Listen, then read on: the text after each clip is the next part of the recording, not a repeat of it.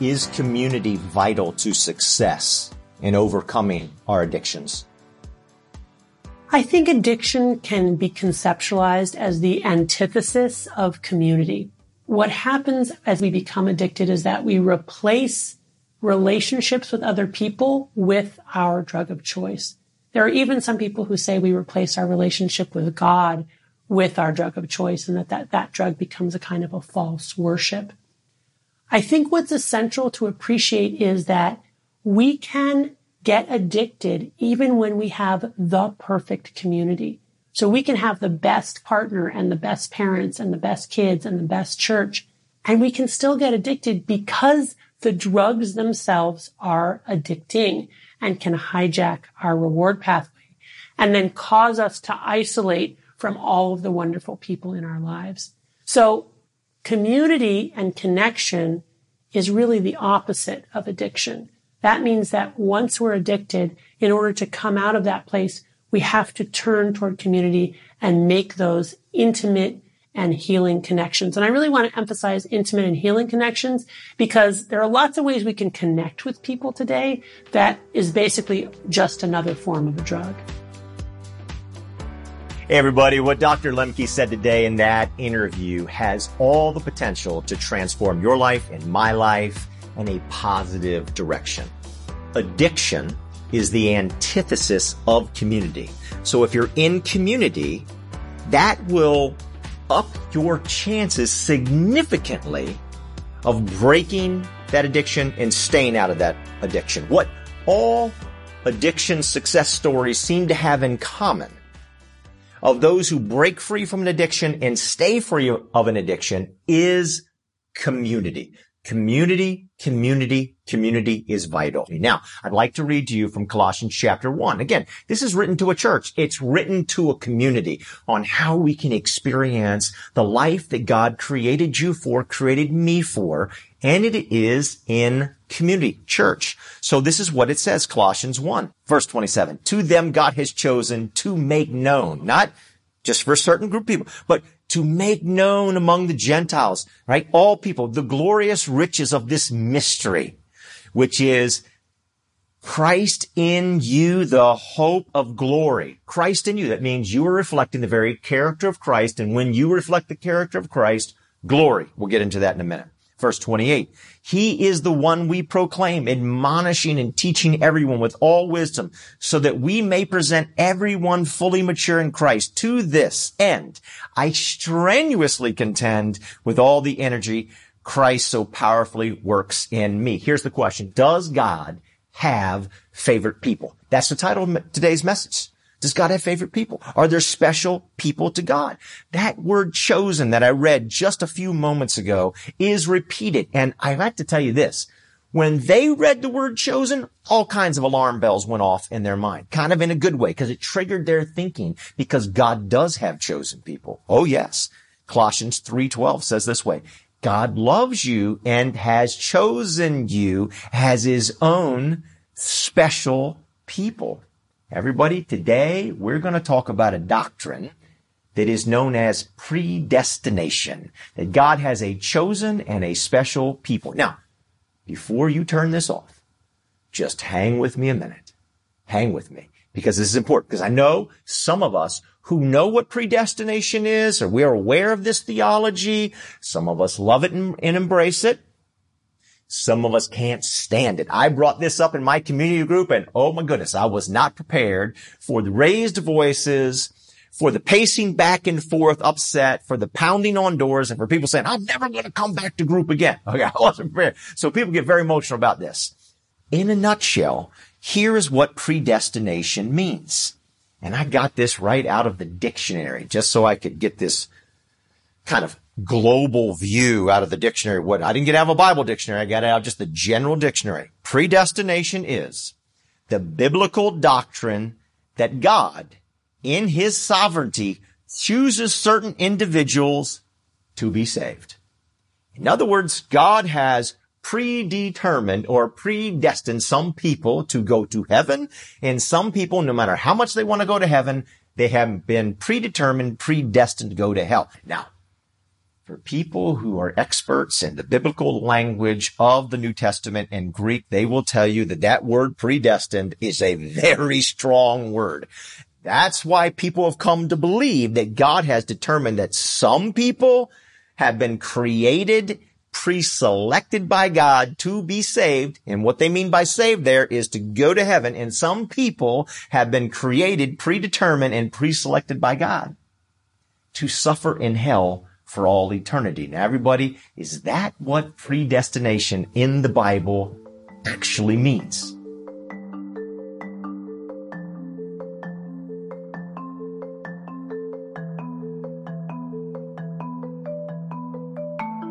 Okay, check out this verse. 1 Peter 2 9. Just listen to these words. But you are a chosen people. We all want to be chosen. A royal priesthood. What's that? Priest mediate. You know, they work in the temple where heaven and earth intersect, right? A holy nation. God's special possession. Special. That you may declare the praises of him who called you out of darkness. That's the whole Egypt thing and into his wonderful light. Oh my goodness, predestination. I mean, if I'm one of the elect, then that's just great for me. I mean, I'm going to heaven. and that's all there is to it. Here's what I hope. I hope that by the time I end this message today, you will be 100% fully on board, fully committed to the biblical message of predestination. That's my hope. Now, give me some time to unpack what it is when the Bible talked about predestination and a chosen people and a special people, what they heard when God said to them, you are my special possession. Now here's where predestination begins. The choosing of a people. Genesis 18, 19, the story of Abraham. It's an incredible story. Genesis 18. Because Abraham was questioning God. Nobody questions God.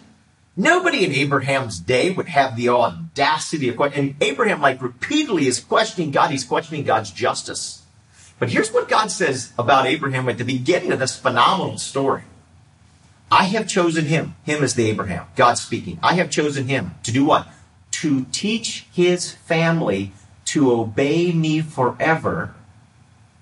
Catch this and to do what is right and fair. To do what is right. So God says, I've chosen a people because they're going to be teachers of justice and fairness on there. I have chosen him to do it. So a chosen people are a group of people who uphold the character of God by living out God's justice. Now, now let's skip way forward in the story to the story of Exodus.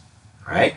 what's going on in this great story. And I want to remind you, Colossians, our theme verse is Colossians 1 13, I have rescued you from a kingdom of darkness.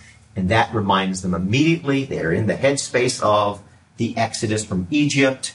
Uh, in so many ways, the kingdom of light is the antithesis of the kingdom of darkness, which is Egypt. Egypt is a bunch of super bad ideas God says um, in the beginning of the story in creation, let there be light. And God is saying, I'm shutting down all these bad ideas of Egypt. So in the ninth plague, God says, let there be darkness. Very clear.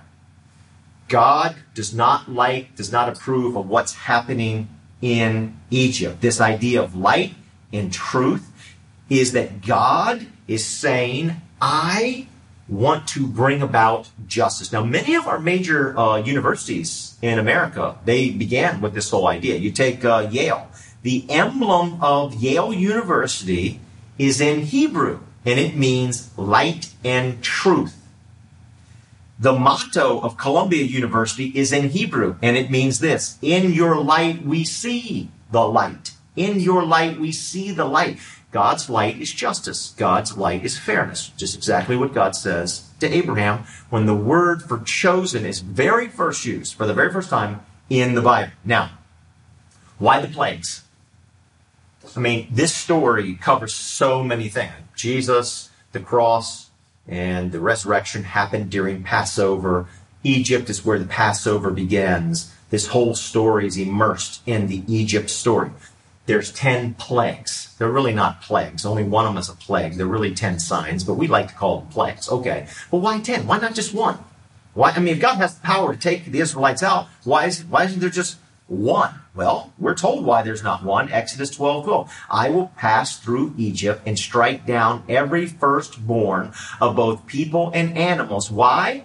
I will bring judgment on all the gods of Egypt. God is saying Egypt stands for inequality and injustice, that that's what their gods promote. And I'm going to tear all those gods down who uphold inequality and injustice. See, their gods, to treat somebody with injustice was a God sanctioned thing to treat somebody with inequality was a God sanctioned thing. And God says, I have to tear them down. Now we see that God kills all the firstborn. And you and I read that today and we say, that's absolutely terrible. And like these little children had nothing to do with the injustice. But in their day, the firstborn meant the favorite. That it was okay to treat children or people in a favored way. God has favorites. The Egyptians believed in favorites. That's what it means. And God is rejecting favoritism. Do you think that's a good thing? Because when we read the story, we say, oh, that's so, so, so terrible. But the wisdom of this story is, is God says, no, I don't play favorites. I don't say, hey, these people get to treat, be treated really, really nice, but these Israelites, that get to be treated as slaves over here, or any other person gets to be treated like slaves over here. So God is rejecting that. And then we're told that God hardens Pharaoh's heart. And oh man, I've been in so many discussions about that. That's just totally wrong that God would harden Pharaoh's heart. Pharaoh didn't have a chance. Well, the word harden means strength. And so what God is doing is he's strengthening Pharaoh so that he can tear down all the terrible ideas. Every one of these gods stands for terrible ideas that promote injustice. Okay, let me put it this way. Um, slavery. We struck down slavery. Okay. Uh, would it be okay if we struck down slavery, but Jim Crow was okay, that that lived on? Okay, this is what's happening here in this story. God's saying, no, I'm not hardening your heart because all of these terrible injustices need to be teared down. Okay, okay. Would it be okay, everybody, if we said all men should be created equal and should be should be treated with justice, but all women are lesser than? Would that be okay? We say, no, no, no, no, no. That's, that's terrible. This is Egypt. This is what's happening. God is strengthening Pharaoh's heart so he doesn't give up, so that every single one of these terrible gods of injustice and inequality can be torn down. That's why there's 10 plagues. God said it's not enough to tear down slavery. We've got to tear down Jim Crow. It's not enough to tear down uh, just treating all men equally. We've got to tear down the fact that we're treating women without equality. This is what it's about. This is the beauty of the story, everybody. Now, now, I don't know how you were taught this story. I know I wasn't taught this story this way. But this is the way they heard the story. This is what they believed about the story. And over time, we have morphed because of I'm such a sinner. I turn things toward myself. I morphed it into, oh, I'm special and it's okay and I'm going to heaven and I don't know where you're going to go. And, or like, oh God, how can you harden Pharaoh's heart that is so terrible? Instead of realizing the reality of what was being presented. And that was tearing down every single one. Not just one idea, not just two, but all 10 ideas about God plays favorites. That's what this story's about, and that's what they heard.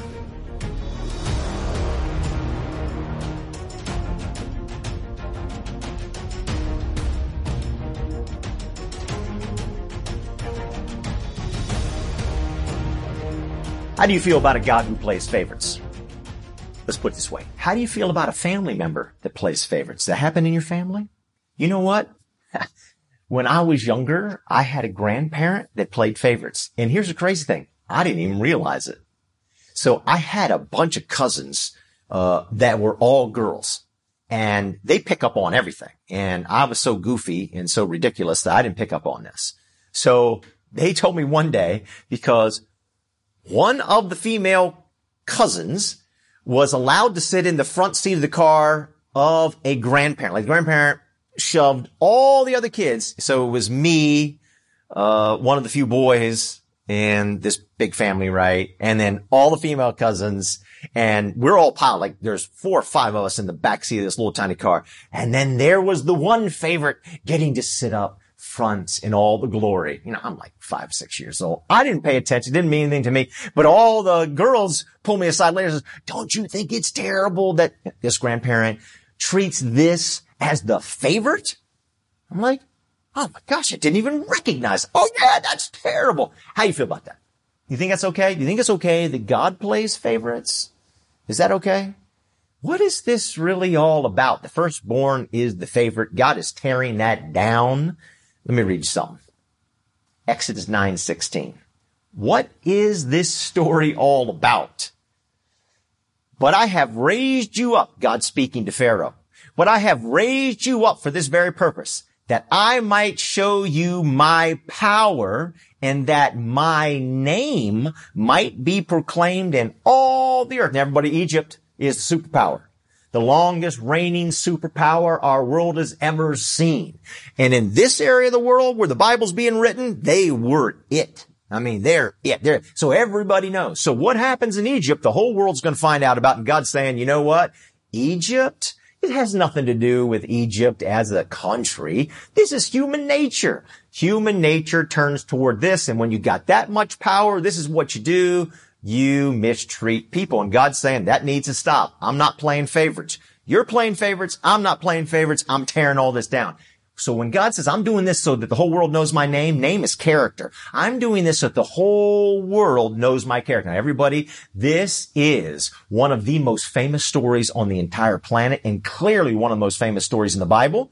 It is so, so important because I want everybody to know my character. This is what's happening right here. You know, the, the name Exodus, right? We read it in our Bibles as Exodus. If you open up second book of the Bible is Exodus. But actually the Hebrew name for Exodus is the names. The names, because Exodus is all about names. The famous Exodus chapter three. Moses says to God, what is your name? What is your name? And Moses goes to Pharaoh and Pharaoh says, who is this God? I don't know this God. He asks a question. Moses doesn't have an answer, but God has an answer. God says, Pharaoh, you're going to know my name. That's my character. So the whole world knows my character. Now everybody, God frees them from Egypt, but God also makes it really clear he was freeing them for a reason. They were freed from Egypt, but what were they freed for? Check this out. Jeremiah chapter 9.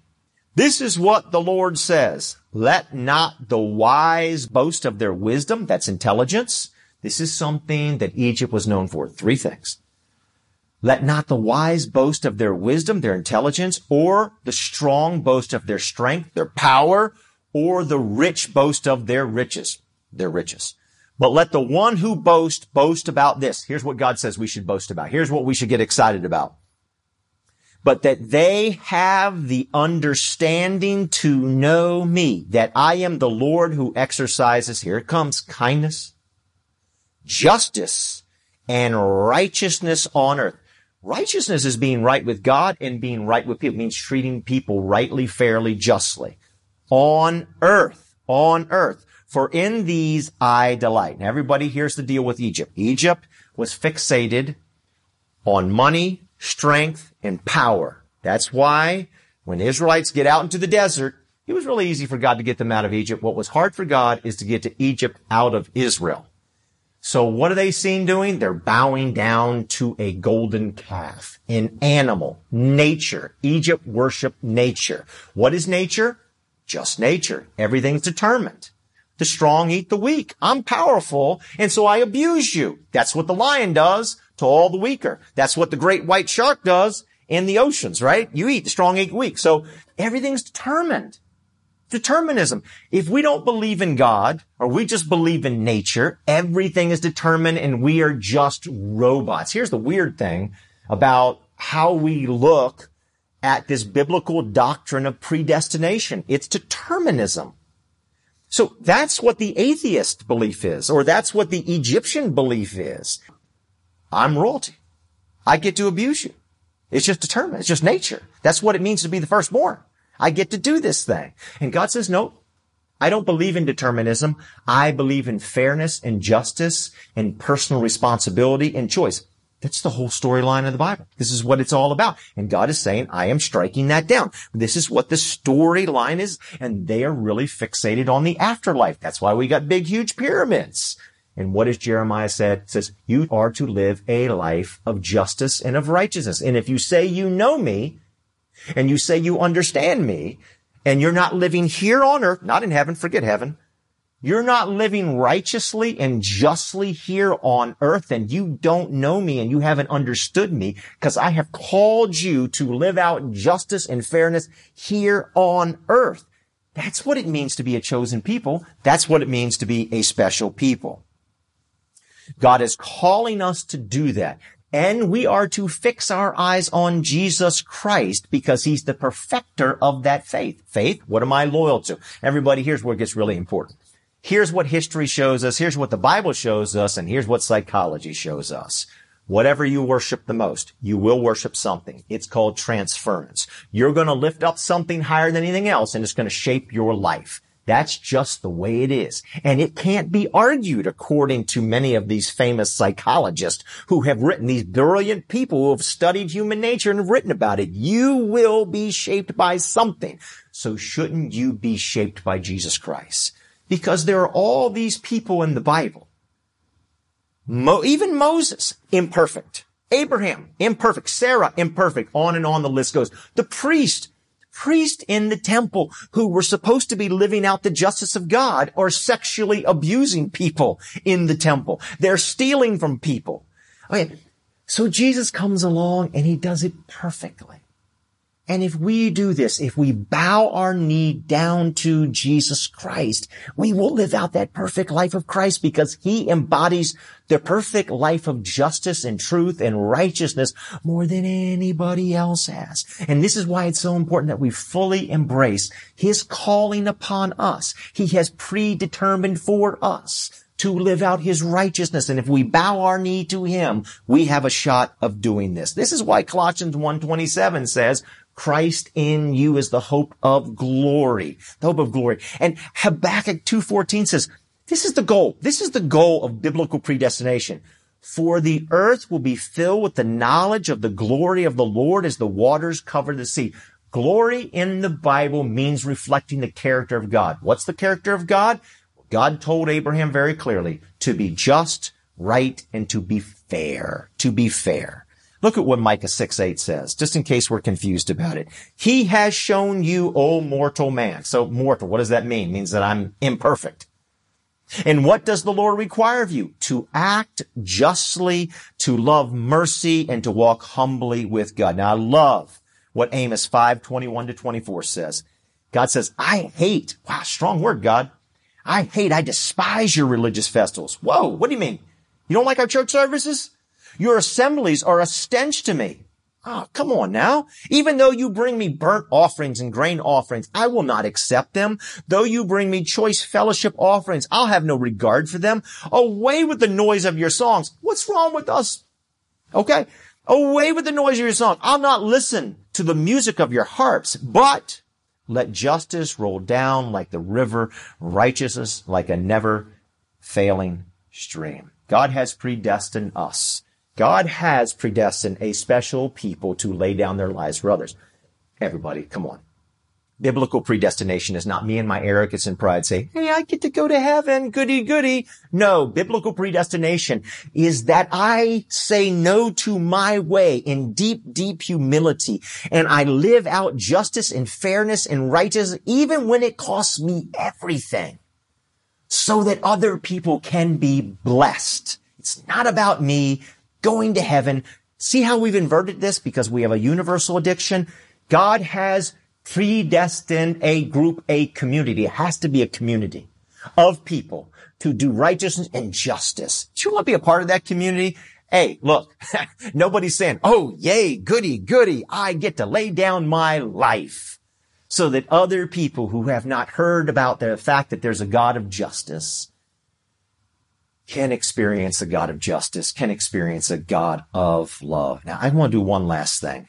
John 14. I just want to show you how self-absorbed I am, okay? John 14. I read this book as, uh, I read these verses as a kid and, you know, what my mind went to was amazing.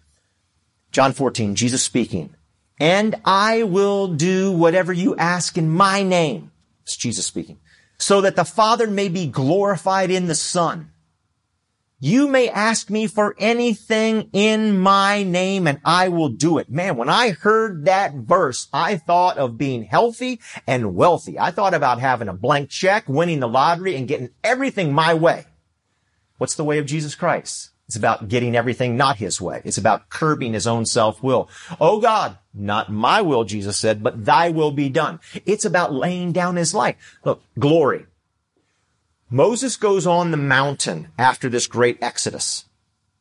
And he comes down, his face is shining. That's glory. He's all shiny. Jesus goes up on a mountain. It's called the Mount of Transfiguration. And he's all shiny. What's that about? Jesus was about ready to lay down his life for other people.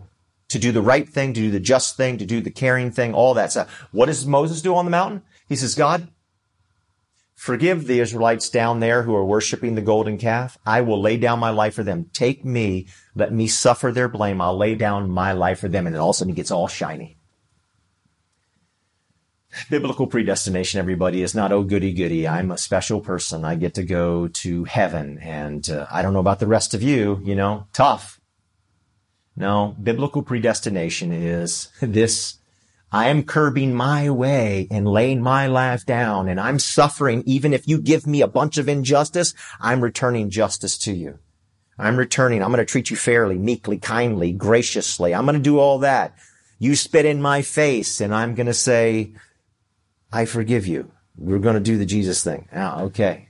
That kind of puts a different spin on it. Would our world be a much better place if that was the case? Of course it would. If everybody acted in a loving way when they were treated in an unloving way, our world be a better place. That's God's solution. God says we need a, a people, a chosen people to do the right thing, even when it's hardest and it costs the most.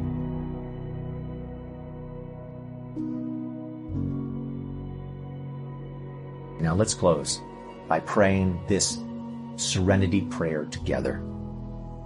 God, Grant me the serenity to accept the things I cannot change, the courage to change the things I can, and the wisdom to know the difference. Amen.